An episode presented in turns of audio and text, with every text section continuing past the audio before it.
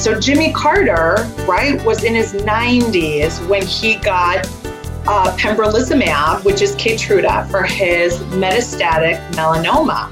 There was not a single ninety-year-old included in the clinical trial that led to the approval for pembrolizumab for the treatment of, you know, metastatic melanoma.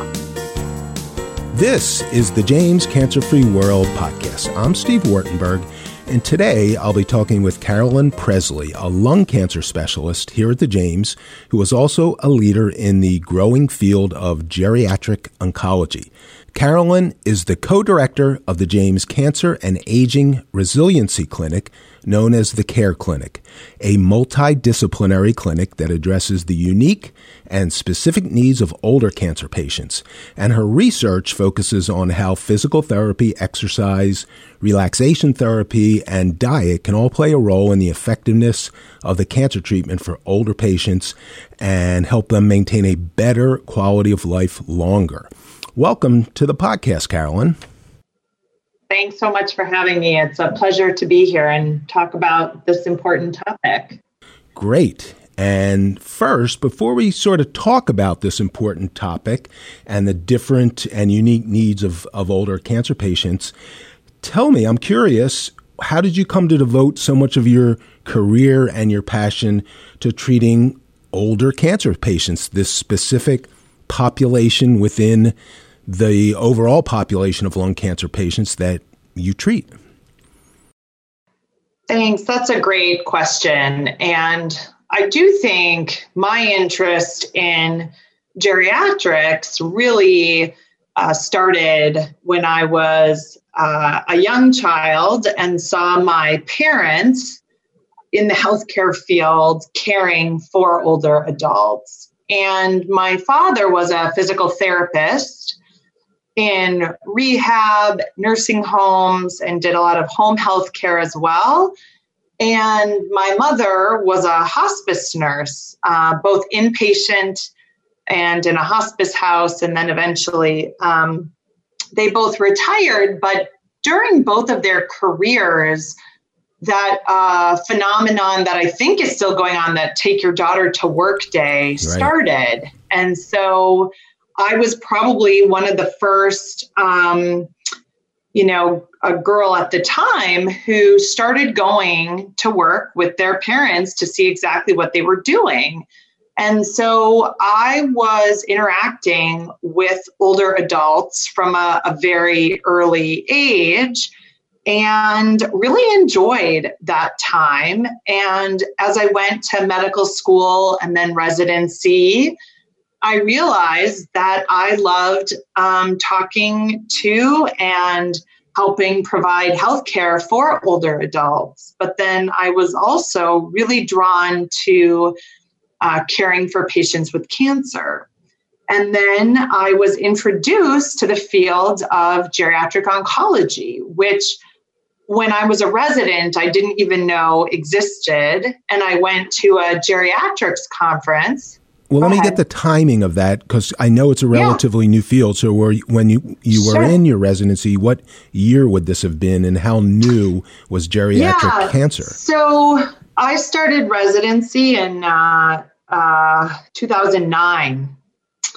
And but the field of geriatric oncology had probably been around for about a decade, at least, before then. And of course, the field of geriatrics has been around for a long, long time. I think the first hospice in the United States started in the nineteen eighties. Um, and the field of geriatrics, though, also started, you know, several decades ago.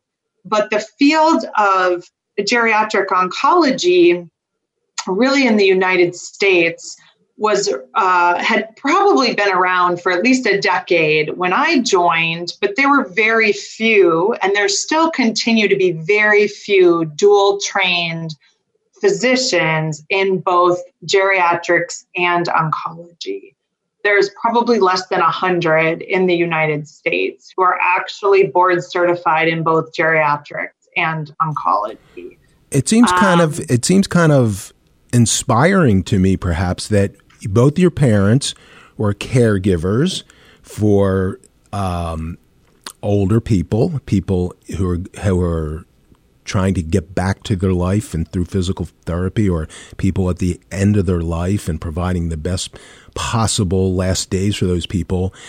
So you, your parents were caregivers. They passed that gene on to you, and you're a caregiver. Yeah, exactly. And um, I'm one of the first, uh, I'm one of the first two women physicians in my family on both sides. So really, uh, being a physician is, uh, my generation is really, the generations before us were, the, you know, the majority of women were nurses. And, right. you know, clearly some were physicians, but I mean, it's really hasn't been until the last um, decade or so that really medical schools started, and this is totally off topic, but really made a push to make fifty percent of all medical school classes be fifty percent women. And now that's the norm. But when I started medical school, they were, that was a goal, and they were just, you know, working towards that. So, um, I, but I did have uh, a lot of mentorship and role models Uh, in my career as a med student and then as a resident. Really in two thousand nine, uh, two mentors, and then really helped set me on this course. And that was Doctor Arthi Hurria, who um, was at City of Hope and actually was tragically killed in a car accident two years ago in November. And then uh, Doctor Carrie Gross, who was an internist. And then uh, eventually, Doctor Tom Gill was it, uh, was my geriatrics mentor. And those three people really um, helped me find uh, this passion. And they really trained me and are largely responsible for, um, you know, opening my eyes to this much, much needed field of research, because uh, they are the majority of patients with cancer. Over sixty percent of all patients uh, seen, particularly at the James, are over the age of, of sixty. And over twenty percent of those are, are over the age of seventy. And, and during my career, really we're going to see uh, an explosion of patients who are in their eighties, because people are living longer and age is the number one risk factor for acquiring cancer. But um, over the years, these patients uh, have been chronically underrepresented in the clinical trials that lead to uh, cancer treatment approvals. And so this has been known for, for decades. So really trying to create the data that we need to treat older adults with cancer is, is needed. And there is a, a lot of work uh, yet still that needs to be done. Why do you think it is that over the years, older patients were not in clinical trials as much as younger patients? Is it because there was this stereotype that since they're older, they're not in as good health to start with, so they wouldn't be good candidates for a clinical trial? Yes, I think that's exactly right, Steve. I think that's one main reason. Um, being on a clinical trial, you are perhaps testing some of the newest cancer treatments, and older adults, you see a decline in uh, kidney function.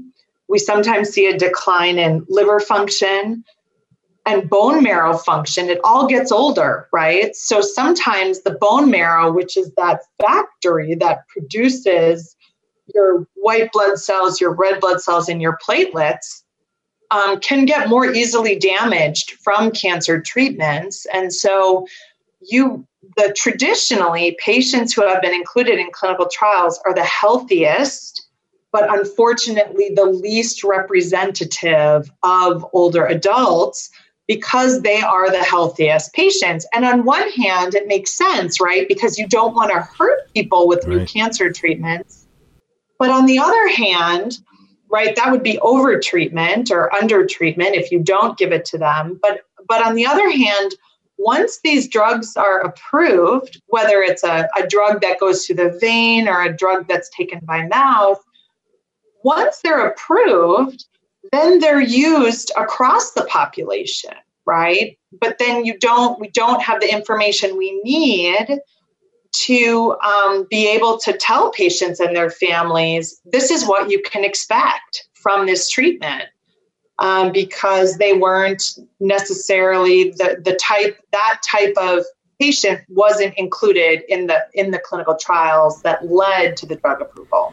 Right, because if I'm understanding correctly, they were given the clinical trials were people in their thirties and forties who younger or and fifties, ha- yeah, yeah, fifties or sixties. I it, mean, uh, less than you know, ten percent of patients included in clinical trials are in their seventies and eighties. So what what do you do with someone who's ninety? So Jimmy Carter, right, was in his nineties when he got uh, pembrolizumab, which is Keytruda, for his metastatic melanoma.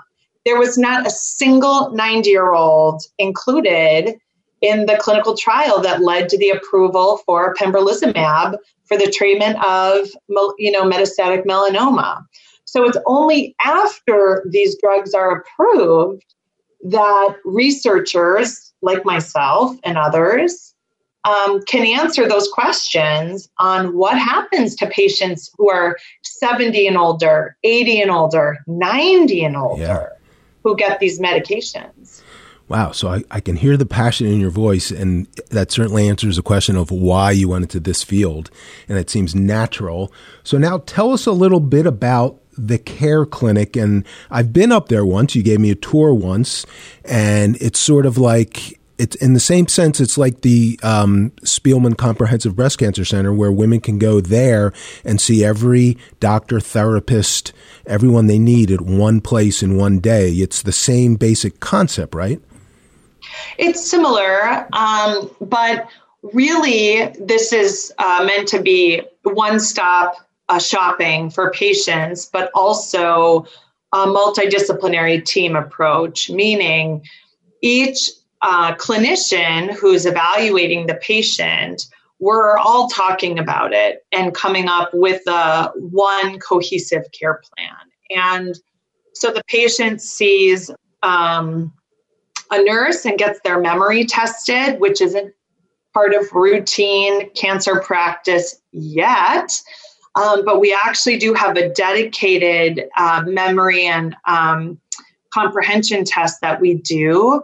We have their hearing checked. We review all their medications with a pharmacist. They see a nutritionist, a case manager, um, and uh, they see the physician as well. And we see all types of patients with cancer. They could have blood cancers. They could have solid tumor cancers like lung cancer. And a lot of our patients are also pre-transplant. And so they may have leukemia or multiple myeloma, and we're seeing them before they, they get a transplant. And they also see uh, physical therapy as well. And so it really is a three sixty evaluation in one place. So it is a longer visit. It's uh, about It can be an hour and a half to two hours, depending on, you know, what the needs are. And if uh, patients have already had their hearing checked, a lot haven't, but if they've already had their hearing checked, then we can skip that portion of the exam. Or if they're already working with physical therapy, then that may not be needed. But there just isn't enough time to do all of this and address all of it in a routine oncology visit. And it's really needed and necessary to find geriatric syndromes, which are affect the outcomes of cancer treatment. How unique is this to have a care type clinic that's sort of all in one place within a cancer hospital? Is there two, three, or four, or five around the country, or how uh, many? It's very unique. There's about twenty to twenty-five in the country, and that uh, sometimes, um, depending on when you check the literature, reach out to them. We actually just published an article in uh, B M C Geriatrics, actually summarizing Uh, the the, the uh, multidisciplinary clinics across the country. And do you get calls from cancer hospitals that don't have such a clinic who want to talk to you about yep. what do we do? Yep, absolutely. So uh, as part of the Cancer and Aging Research Group, which is CARG, uh, we are really one of the go-to centers for this, uh, delivering this type of care, because Uh, it is not common, and we do get a lot of requests. And fortunately, we're part of a cancer center that really values this work. And because it is uh, clinician intensive, and, but it's it's providing the best care for the patient. Okay, great.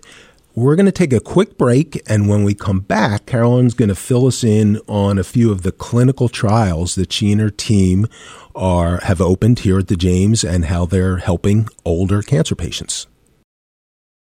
A revolution in lung cancer treatment is happening at the James. We're proving lung cancer isn't solely defined by location and stage, but rather the individual molecules and genes that drive it. Simply put, there is no routine lung cancer. That's why our world-renowned specialists put their expertise towards treating one particular lung cancer, yours. At the James, we go beyond the routine to prevent, detect, treat, and cure your lung cancer. To learn more, call one eight hundred two nine three five zero six six. We're back with Carolyn Presley, and we're talking about the new and growing and important field of geriatric oncology. And, and during the break, you checked, you did a little fact checking, Carolyn. What'd you what'd you come up with? Oh, there are about fourteen multidisciplinary clinics in the United States uh, that are dedicated to a multidisciplinary approach to seeing older adults with cancer. And Uh, but the, and the James uh, Oncogeriatrics Care Clinic it is one of those fourteen. Yeah, so the Care Clinic really is a, a very unique resource for patients and providers in, in the state of Ohio. And now we do offer a virtual platform as well. So if, because, you know, it's hard for older adults to travel. Maybe they need to get a ride. Maybe they live three hours away. And now we are able to deliver a similar but slightly different format, but to do it virtually, either over the telephone or um, in person, now that uh, telehealth has become such a widespread modality. So we're we're able to, to offer it both ways. Right. Safety is, is everything, and you're taking the proper safety precautions with these older patients who might be a little more vulnerable to COVID. Oh, absolutely. They definitely are. And particularly patients with lung cancer as well. There's uh, research coming out that we're part of the Teravolt Consortium. That's an international registry for patients with lung cancer who get COVID. And uh, understandably, their mortality is, is much higher than other cancer types because you know, the disease affects the lungs. So let's change the topic a little to what we were going to start this segment off with, which is all these new clinical trials that you've opened that are really pushing the needle forward and coming up with great new strategies and treatments for older cancer patients. So run us through um, some of the clinical trials you've started. Yeah, so we started uh, the fitness study, which is actually using uh, a full geriatric assessment while we are uh, treating older adults with with lung cancer, and really following patients a lot more closely for side effects and quality of life as compared to standard of care.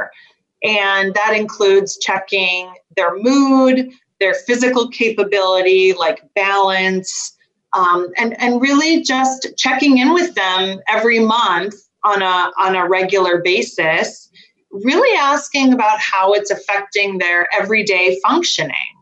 And um, this is uh, a newer approach. We also collect a blood sample and a stool sample to look to see if we can find biomarkers that would help us predict who would experience a bad side effect, or a toxicity, as we call it, who would experience a bad side effect, but also who would respond, and why are they responding to the treatments that we're giving them. But trying to understand our, our the patient experience on a much more granular level in terms of how does this actually affect your everyday functioning. So if you're monitoring all these different aspects of their life and you find something that's a little off, do you then have options in uh, how you treat them, the meds you give them, the, um, or the doses, yeah. things like that? Absolutely. Absolutely. And that's the next phase of the type of research that we're doing. And that's what interventions, what can we change that would improve how patients feel and how the, the lung cancer treatment actually works. And so one study is called ROAR, L C T, or Resiliency among older adults receiving lung cancer treatment. And that's using, um, again, virtual health, physical therapy visits, and relaxation visits to actually improve strength and mood during the active lung cancer treatment. So whether you're getting chemotherapy, immunotherapy, a combination of them, or a targeted treatment, we we think that proactively addressing strength, endurance, and I'm not talking about, you know, training for a marathon, I'm talking about just moving a little bit more.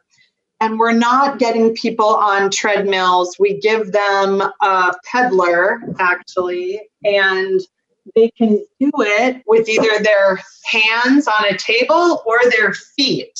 So it's a small device that um, they're able to uh, increase their heart rate and um, get a little bit more exercise, even if they're on oxygen, even if they use a walker. It's something that they're able to do in their own home and um, is adaptable. Carolyn just held it up to show me, and just I'll explain to everyone. It's just a little foot pedal that you can put down by your feet while you're watching T V, sitting in your chair, right? And you can just you just tap on it or push on it up and down, right mm-hmm. foot, left foot, and that's what would that's enough to help add a little strength, right?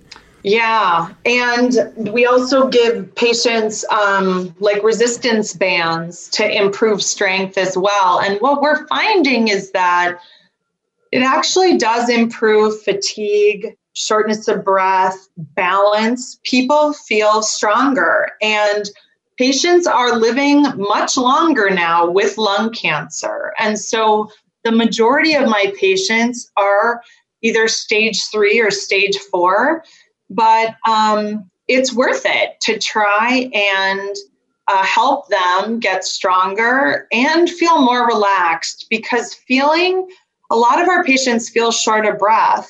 And we think that using something called progressive muscle relaxation actually helps to improve that sensation of feeling short of breath. And it's a type of mindfulness technique, but it's really a relaxation technique. Is it, and is it a breathing exercise of some sort where you sort of relax and focus on your breath? Yeah, you're systematically tensing and relaxing your muscle groups. So you can think about it as tensing and relaxing your your arms. You know, you could even do it with your face, your arms, your legs, your stomach, your chest.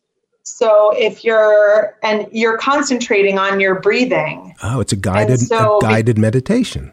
Yeah, so it okay. is. And so we do, patients do weekly visits with one of our master's level uh, psychology students, and then they do weekly visits with our physical therapist. And the nice part is, is they do it virtually. So it's no extra visits in terms of coming into the office. It's all done from your home. And a lot of times starting or changing cancer treatments can be scary and isolating, right? Particularly during COVID. So it's sort of, you know, our patients like having a check-in once a week. And if there's any problem, that comes right back to me. And then my team will, will check in with the patient. But really, our feedback so far has been that it's been a very positive program, and really bringing these services to patients in their own homes when it's not, you know, it's scary to, to be interacting with even more healthcare providers, particularly right now. Yeah. So it's a really nice uh, study to be able to do during COVID, where you are connecting with patients and making them feel better, but not exposing their them to a higher risk of an, of COVID infection. Okay, and that, I'm sorry, say the name of that one again. That was the ROAR. The ROAR. That's ROAR. ROAR. Okay. Yeah. And mm-hmm. what's what's the next clinical trial you're working yeah, on? Yeah, so the next one that's opening in just in November, so depending on when this airs, it'll probably be open, but it's called the NutriCare study. And this is for um, patients who are older, but it's also for patients uh, who meet the um, lower income criteria, because we worry about uh, nutrition and patients getting adequate nutrition during cancer treatment, because weight loss is a very common phenomenon. So during this uh, NutriCare study, patients get randomized to either getting just nutritional information, or they get um, nutrition counseling and uh, medically tailored meals from a company called Mana. And the meals, it's sort of like Meals on Wheels, but better, because the food is better. I've tried it. My my team has tried it. Uh, the food is better. It's already prepared. It comes frozen. And but we're actually providing food uh, to, to patients. And with the idea that a lot of people, even in the United States, don't have access to adequate nutrition that they need, whether it's because they're in a food desert, meaning there's just not access to fresh fruits and vegetables, or they don't have the money to buy more expensive, right? Fresh food is more expensive.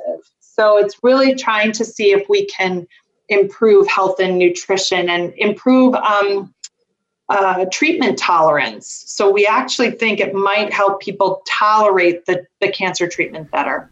The idea being if they're eating more and eating healthier, they'll retain more weight as opposed to losing weight, which will give them a little more stamina, and then they can... Exactly. Yeah. They'll feel better. It's all. Mm-hmm. It's almost like this horrible cycle. Once you start losing weight, then you're more... Yes. You're, it, it, so that's... And you're... Yeah. Mm-hmm. Okay. That's exactly right.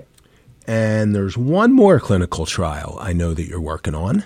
Yeah, so this is a a, a study that um, is really innovative in that it incorporates palliative care in the care of our patients with lung cancer right from the very beginning. And so we've embedded a palliative care physician and nurse team within our clinic. And so the access to palliative care services has uh, really improved significantly, because there are studies, one of which was published uh, two years ago, that showed if you aggressively manage symptoms and pain from the beginning, you can improve survival upwards of five months, even if you don't change anything about the cancer treatment.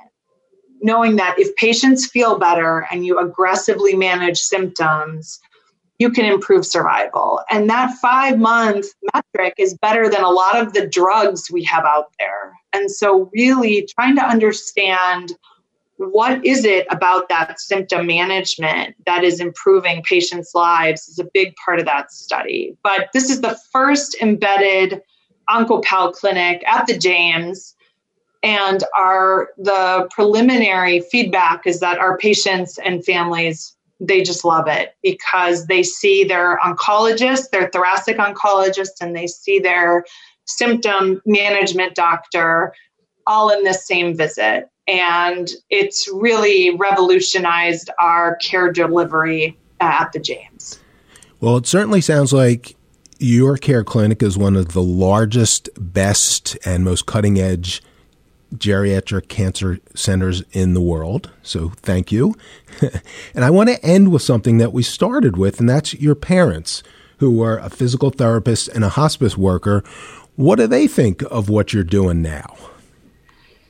Uh, no, they're, you know, they're proud. They, uh, they're happy that uh, we're, you know, using these skills and this um, skill set to really uh, focus on older adults and to really improve quality of life, no matter what your anticipated survival is.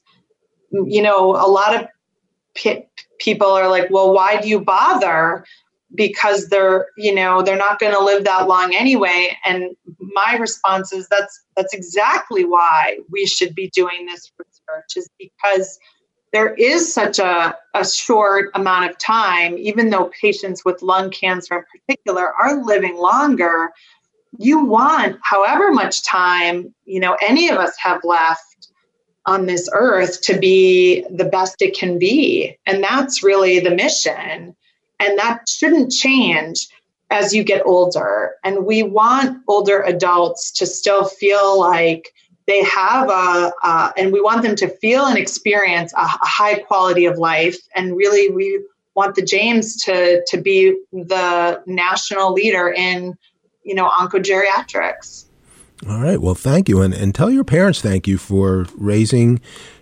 I, I, I have this theory that caregivers, which includes such a, a wide variety of professions, and certainly what you do, are are just, you know, that's like the greatest thing you can do in the world, is helping people. So thanks for doing that and sharing this amazing program with us. Yeah, thank you. Thanks so much. This podcast is brought to you by the Ohio State University Comprehensive Cancer Center, Arthur G. James Cancer Hospital, and Richard J. Solov Research Institute. For more information, check out our website, cancer dot o s u dot e d u.